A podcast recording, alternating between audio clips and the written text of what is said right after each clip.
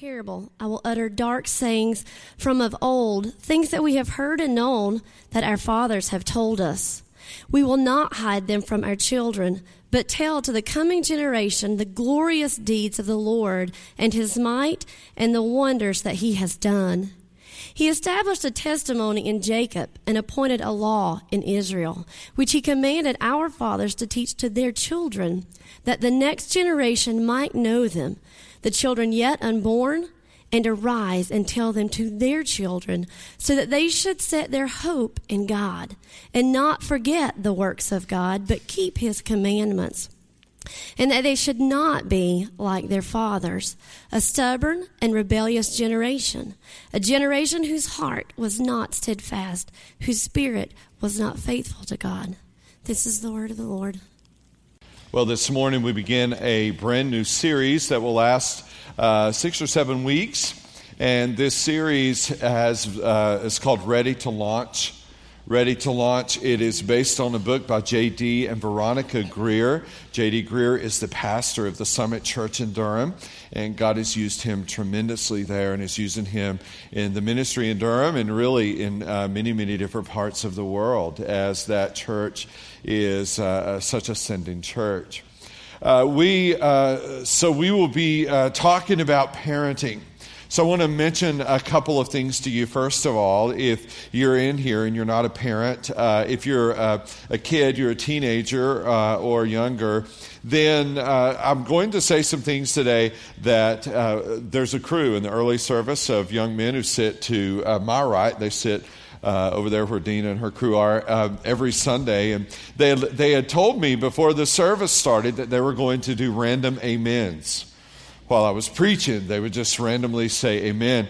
And so none of them said amen. And after the service, I went to them and said, You wusses, you know, you were going to say amen. You never did. What happened? They said, Because we didn't like what you said. So uh, I would just warn you if you are in here and you're a student, you may not like what I am going to say. It's just a disclaimer to begin our time together that I may say some things that won't sit well with you. All right, so uh, I'll just say that I love you uh, very much, um, but uh, I would say that. Number two, I would say if you're in here and you're a parent, uh, I'm just going to begin uh, by saying that uh, uh, some of the things that Greear makes in his book really do fly in the face of parenting today. And of the cultural mindset that we have embraced here in uh, uh, the United States and in other parts of the world too, but I can only speak to the culture that I know here.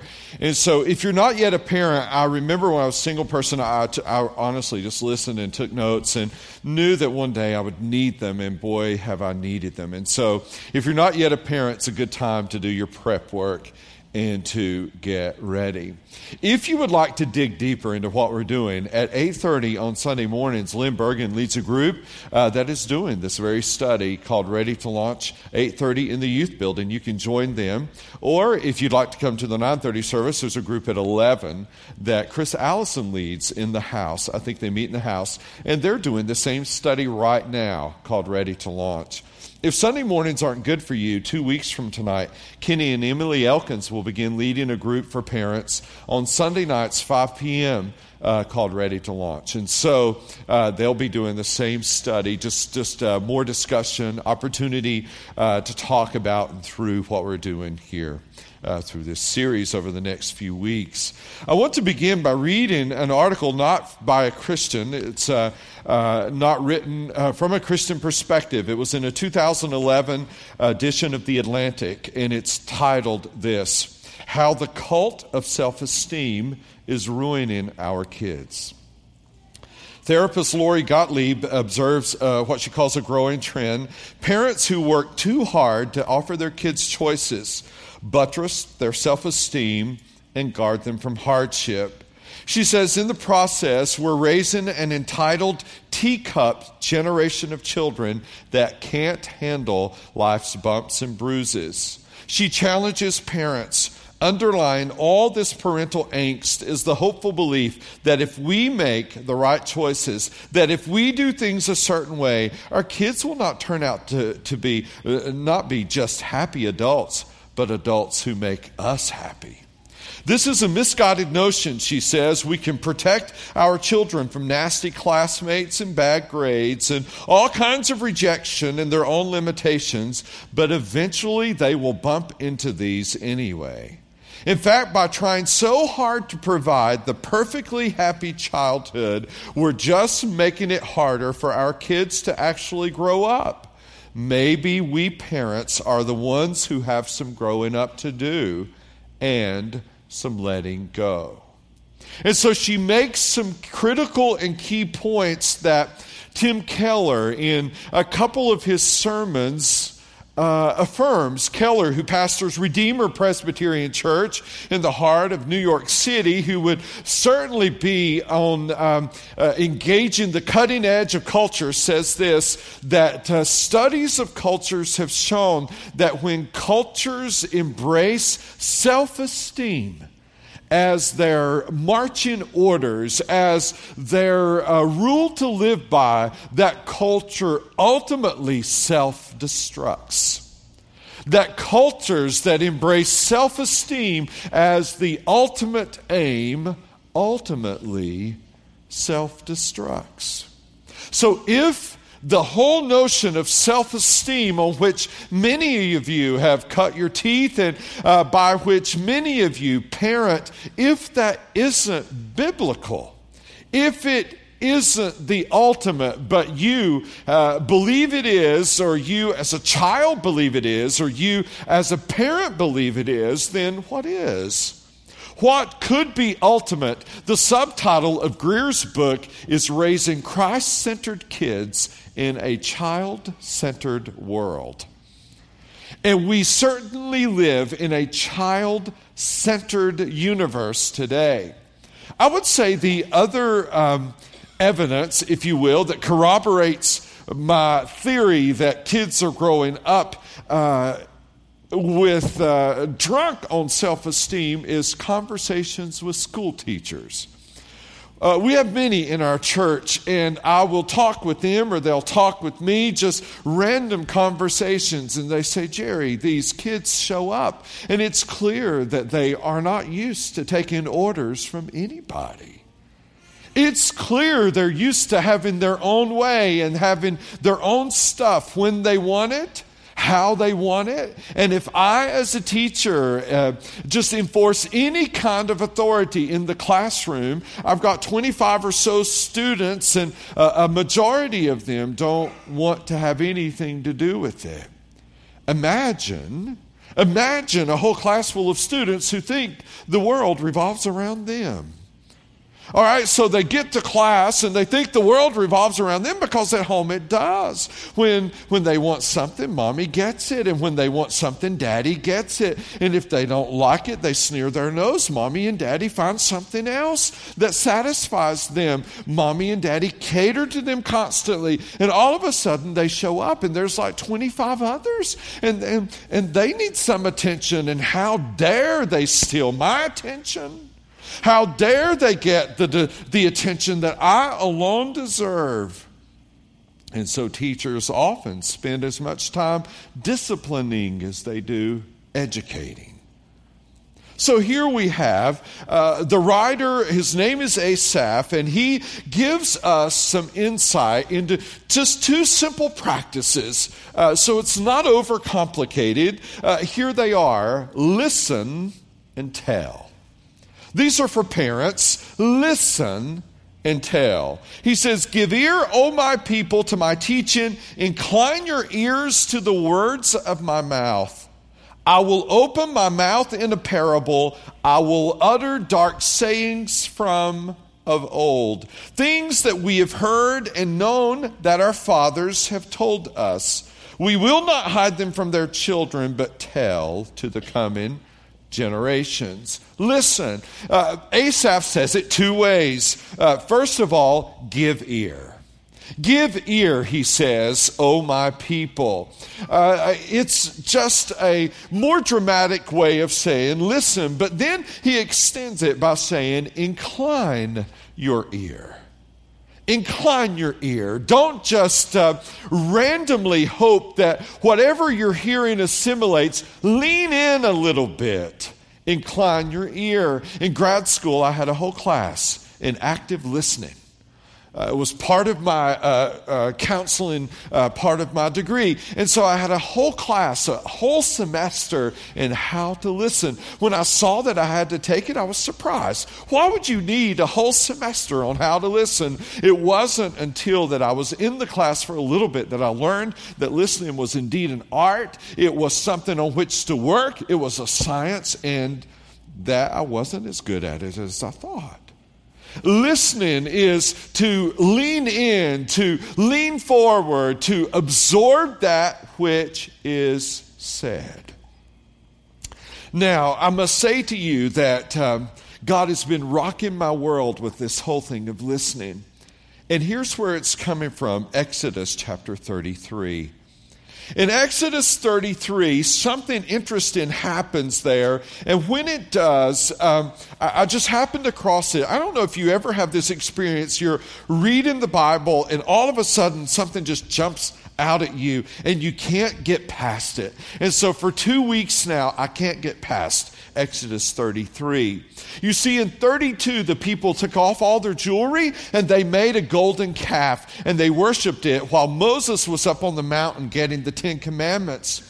And then we get to Exodus 33. And when we do, God tells Moses to take the people out of the Sinai Peninsula there, head north. They'll, they'll go through the wilderness. It should be at most a two, three week journey. Go through the wilderness. They'll end up there on the northwestern shore of the Dead Sea, right across the Jordan River. And then they'll cross the Jordan and take the land that God had promised.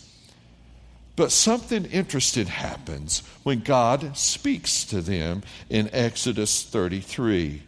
The Lord says, Depart, go up. Verse 2 I will send an angel before you, and I will drive out the Canaanites, the Amorites, the Hittites, the Perizzites, the Hivites, and the Jebusites.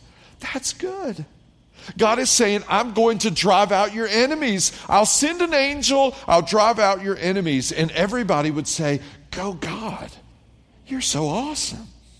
Not only that, verse 3 go up to a land flowing with milk and honey. Well, we read that and we're like, ah, that's kind of gross. I like honey a lot, but you may not, and you think that's kind of gross, and some of you may be lactose intolerant, and that's really gross.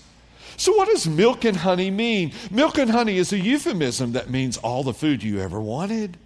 It's like going to that new, new Brazilian gig. I haven't been there in Asheville yet, but I've heard you go there and you have a green card and, and a, red, a card that's green on one side and red on the other. And so if you, if you want to eat, you just keep it green and they just keep the meat coming. That sounds good, right? And so I, I like meat. And so you go there and they just carve it and just keep the meat coming. And if you weary of it, you just turn it over on the red side. Uh, that's milk and honey. It's good food. It, it's Ruth's Chris on steroids. All right, never been there either, but heard it's good. It's Ruth's Chris on steroids. It's just good food. God says, I'm going to defeat all your enemies. I'm going to give you everything you want to eat. And you would expect that to be good, right? It is good, except for this. But I will not go up among you. God says. What? I'll send an angel to defeat your enemies. I'll, I'll feed you everything you want, but I'm not coming, God says. Lest I consume you on the way, for you are a stiff necked people. God says, if I come, I'll devour you. I'll eat you alive. I'll consume you. You're stubborn. Do you know what? I think there are many of us who would settle for that. Okay. God, as long as the bills are paid, the kids are healthy, the job is good, school is fine. Just do your thing. Show your power. Uh, you know, if I don't have your presence, I'm down with that. As long as I have your power. As long as you provide my needs, God, I'm good. That's good enough for most of us. Check all the boxes. What happens? Thankfully, verse 4 occurs. When the people heard this, what? Disastrous word. When the people heard this disastrous word, God's going to defeat all your enemies. He's going to feed you everything you want, and that's disastrous. They mourned, and no one put on his ornaments, for the Lord said to Moses, and it's repeated again. And, and uh, therefore, the people of Israel stripped themselves of their ornaments from Mount Horeb and went onward. And then this is what Moses did Moses went outside their camp and he built a tent. He built a tent. And when he built the tent, he called it the tent of meeting. And he said, God, I, I want to meet with you. I want to hear from you. And so when Moses built that tent of meeting, it, he was intentional about it. And there was a young chap who came in there with him and said, Moses, let me in on this. His name was Joshua. And so Joshua would follow Moses in this tent, and the cloud would come down over the tent and hover there. And all the people, this people who mourned because God said He wasn't going to go with them, they would come out of their individual tents and they would look at the end of the camp, outside the camp, and they would see the cloud come down over the tent. And they would know that God was here. And then they'd worship. Here's what has struck me. Individually and corporately. Individually, am I fine? As long as the bills are paid? As long as life is good? As long as God is showing up strong? Or do I miss Him in the morning time? Do I want Him? Do I want His presence? So much so that I would go to the trouble to build my own tent of meeting and say, God, I'm not satisfied unless I have you. Do I want Him or do I want only what He offers? That has been most convicting for me let me address it corporately as a church. So here we are this year. We have we will baptize more people than we ever have in the history of our church. We will receive more money than we ever have in the history of our church. We have sent away almost 70 people to serve elsewhere in revitalization and planting efforts. And yet our attendance is just the same as it was a year ago. All those people have been replaced by new people.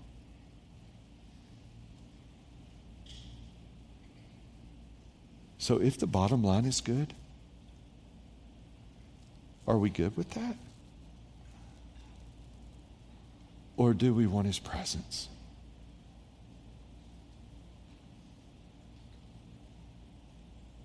Do we want to come in here and sing, Show me your glory? Lord, I want to see you. What satisfies us?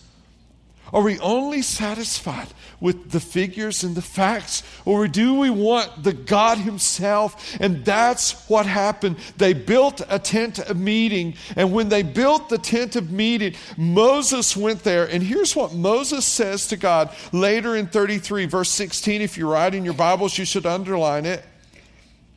Verse 15 rather, and he said to him, If your presence will not go with me, do not bring us up from here. God, if you're not going, I'm not going. God, if you're not there, I don't want to be there. I don't want success without you. I don't want failure without you. I don't want good things without you. I don't want bad things without you. I want you, God. That's what it means to listen. Listen. Do you want Him? Do you seek Him? So he says, Listen. Listen, I will open my mouth. This is clearly God saying, I'm going to speak. I'm not sending somebody else to speak on my behalf, but I myself will open my mouth and I will speak. So listen, number one. Number two, tell. Tell. Notice this we will not hide them. We will not hide them. Hide what? Let's look at this. The glorious deeds of the Lord, his might his power, and the wonders he has done.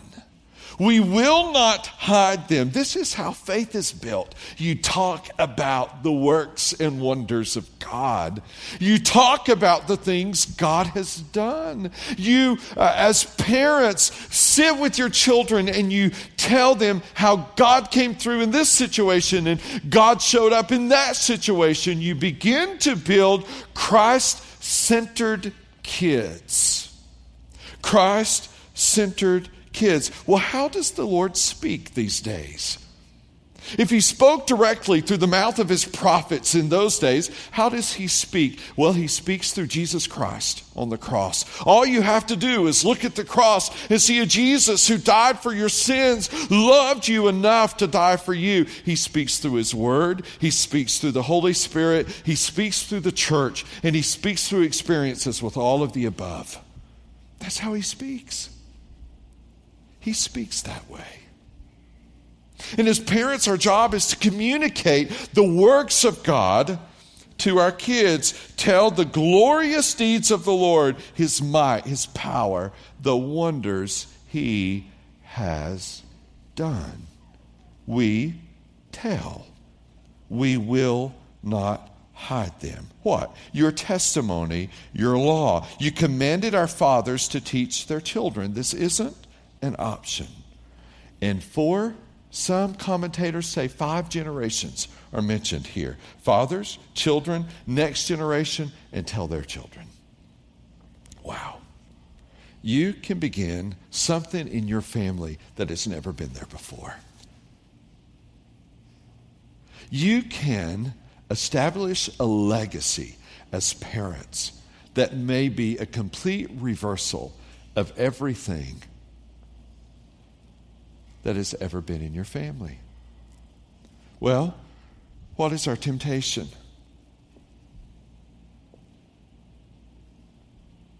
We are tempted to communicate to our kids that sports matter most. It's probably our number one. Both of my children play sports. I'm not saying it's wrong to play, but it's probably our number one in this culture. You just imagine him playing on the big stage. You imagine her doing what she does in the large, grand scheme. How do they know it? It's where you spend your money, it's where you spend your time, it's the things you talk about most. And kids see straight through it every time. Every time. They see straight through it. I was struck by Brady Ruiz. He came to Christ recently. He was uh, baptized and is being discipled by Alan Michael. I was struck by his testimony. I said, Brady, tell me about your, when he came to sit down, tell me about your life. He said, Jerry, I began in church early and I became a great, a, a good baseball player. He said, so, so all of a sudden, when I'm old enough, my parents started sending me to all these tournaments, one after another, after another, after another. And I fell away, fell away, fell away until when the tournaments were over, I didn't care about God anymore.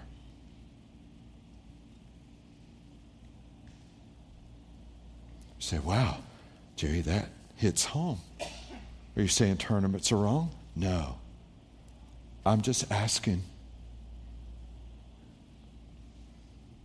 what matters most. What's, what's most important? Sports, huge in our culture. Maybe it's that your daughter, you know, is, is going to be this remarkable cheerleader. Maybe it's dancing. Maybe it's academics, and you put undue pressure on your kids to perform academically. Oh, there, there's so many, so many things. Students, let me talk to you for a moment. You have a choice at this point in your life. You can choose to be cool, all right? I mean, it, you can really make a choice to be cool. And it will work until you graduate high school, usually, sometimes a couple years into college. But something happens, and I just want to kind of fill you in on it, all right? And adults will uh, corroborate this.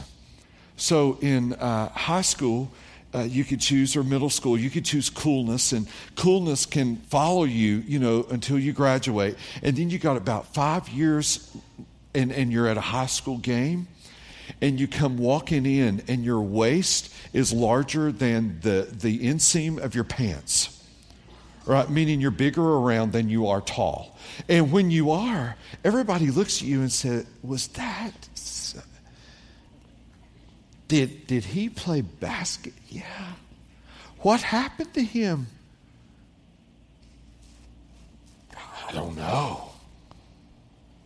What happened? Life? Food? Bad habits?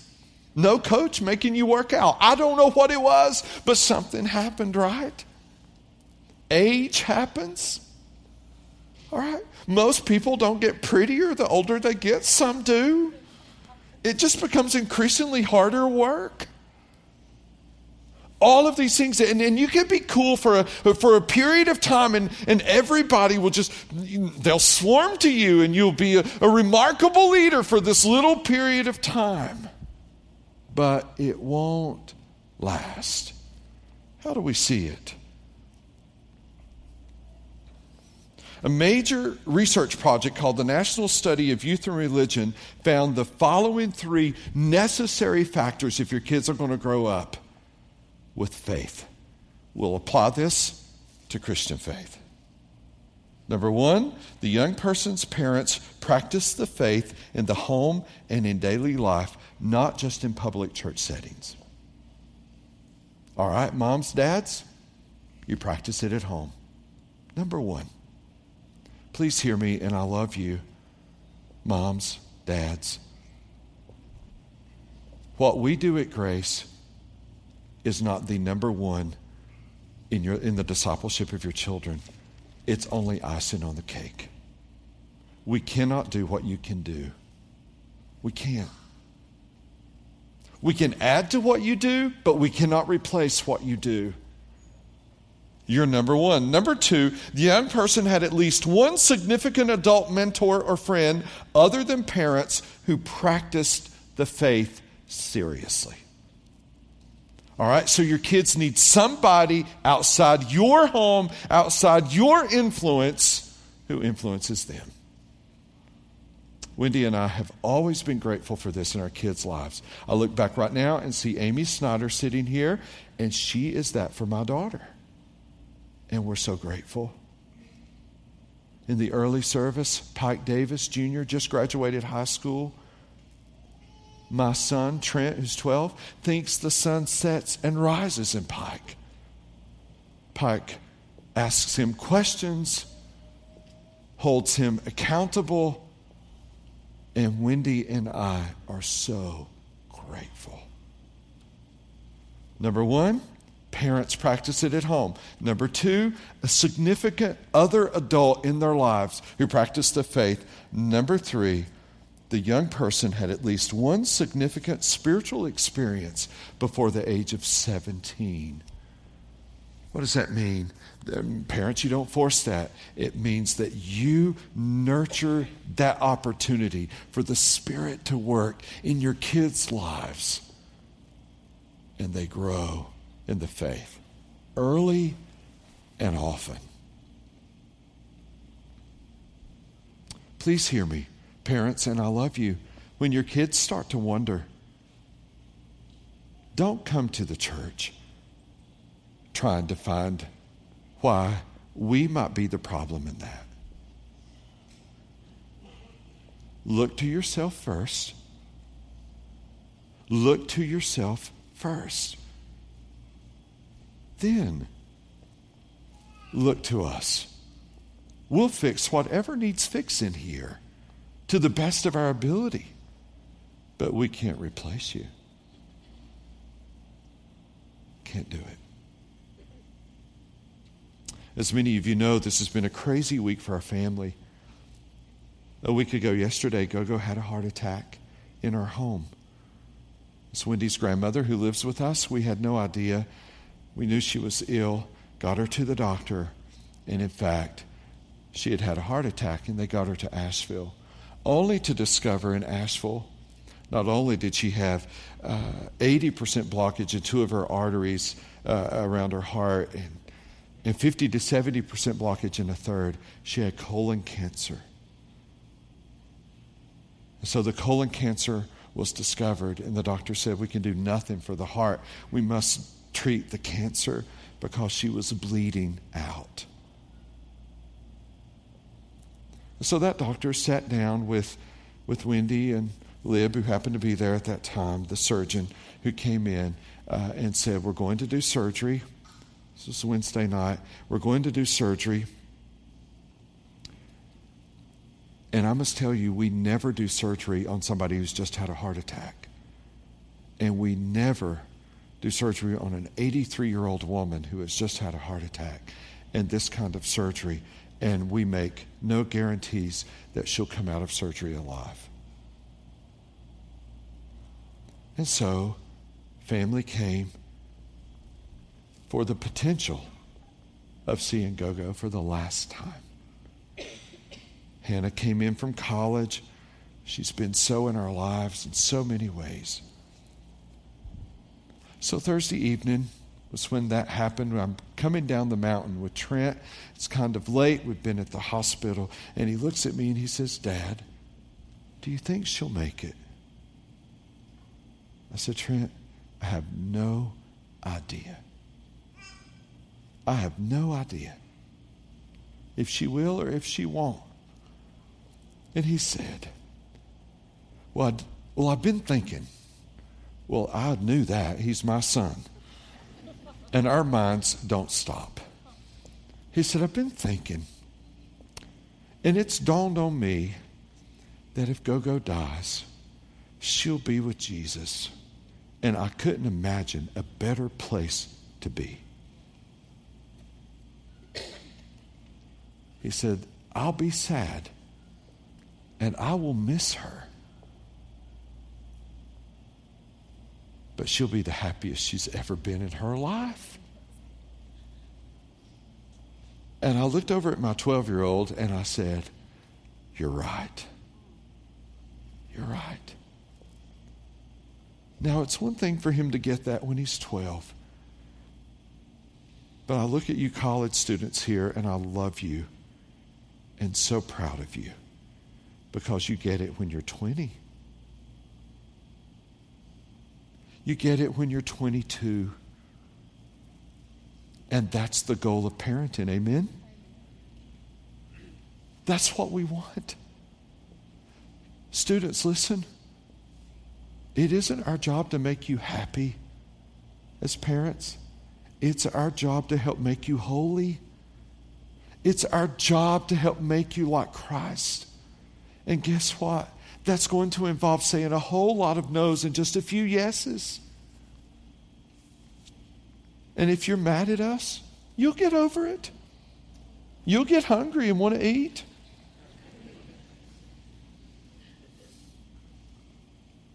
You'll want a roof over your head. We know that.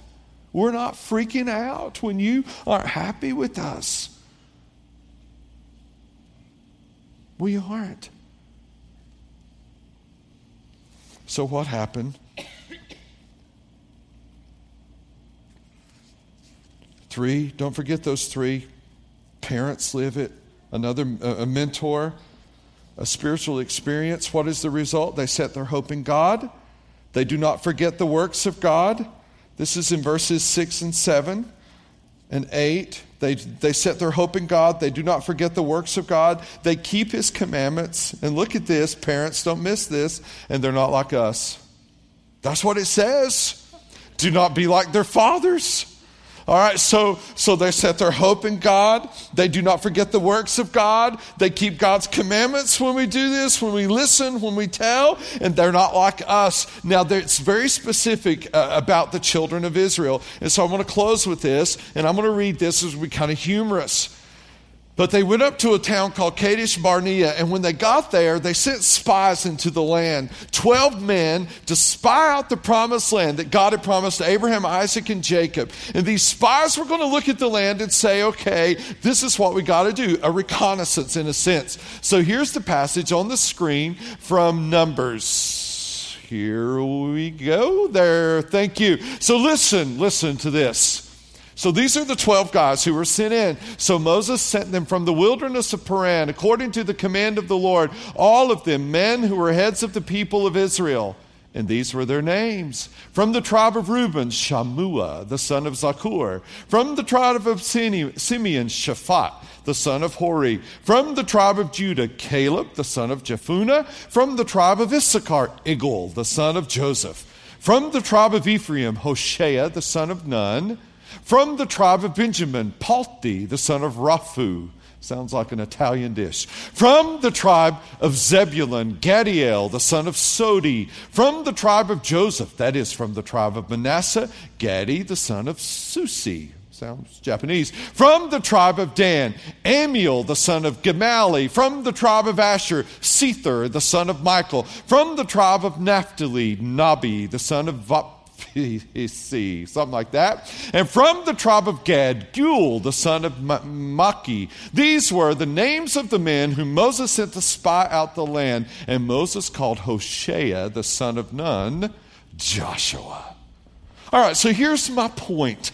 Here's my point. These are the 12 guys sent to spy out the land. Now, when I teach Old Testament, I do the very same thing. So so there were 12 of them, and how many of them, class now, brought back a good report? Do you know? Two. And what were their names? Joshua and Caleb. How many of you know somebody named Joshua? Would you raise your hand? All right, just look around the look around the room. All right, put your hands down. How many of you know somebody named Caleb? Raise your hand. How about Shammua?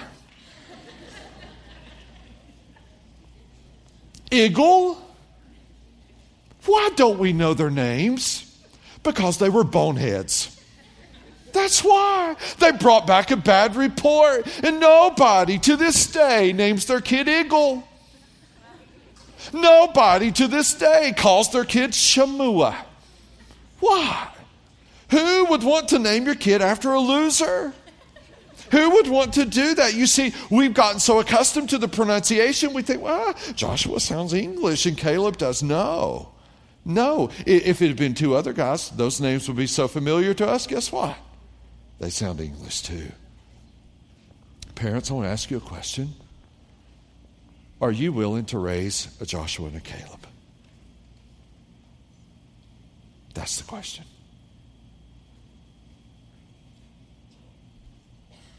Are you willing to raise a Joshua and Caleb? Are you going to settle for an Igal or Shemua? So let me give you practically how to do it. When you leave today, you'll find a family mission statement. This right here, it's straight from Ready to Launch Resources, and uh, I'll give you just a few pointers on the screen. Number one, engage the whole family sometime this next week, sit down with your family, engage the whole family, and say, We're going to write a mission statement for our family. This is what our family is all about. Number two, identify specific goals and values based on Scripture. You already have values whether you like it or not. and your kids know what they are. It could be money, it could be education, it could be where you live, it could be sports, it could be a whole list of things. Engage the whole family. Number two, specific goals and values. Number three, work together to craft a statement. So work together, husband and wife, if your kids are old enough to craft a statement. Number four, creatively display and reinforce your family mission statement. Number five, evaluate it periodically. All right? So this is your homework for the week. Number one. Number two, all my life I've struggled with finding a good devotional that accompanies scripture for my kids. I, have just struggled all my life. I've gone, I don't know how many I bought, and it occurred to me, well, why don't you just write it yourself? So this week I met with Alan Michael and Adrian, and we decided we would do just that. So beginning tomorrow, on Monday, Wednesday, and Friday, on our blog, enoughfortoday.org, you will find a little chunk of scripture and three or four great questions that you as a family, if you have children this big or this big, can use and discuss. What we will do between now and next spring is move through the entire Old Testament. So if you'd like to take your family and march through the Old Testament, we'll begin in tomorrow, you can. And if you don't have a family yet, but you'd like to march through the Old Testament, just check out the blog, enoughfortoday.org, and three times a week it will be up, and you'll have the opportunity to lead your family to grow in God's Word. Make sense? So, two things. Number one, as you leave, get a blue flyer, develop a mission st- statement. I love to hear some of them. So, email me, uh, post it on the blog. Love to hear some. We'd love to hear back from you. Number two, uh, starting tomorrow, at least three times a week, sit down with your family, just a little chunk of scripture, three or four questions. We'll give you some acceptable answers to those questions so you're not flying solo or in the dark, uh, but three or four questions.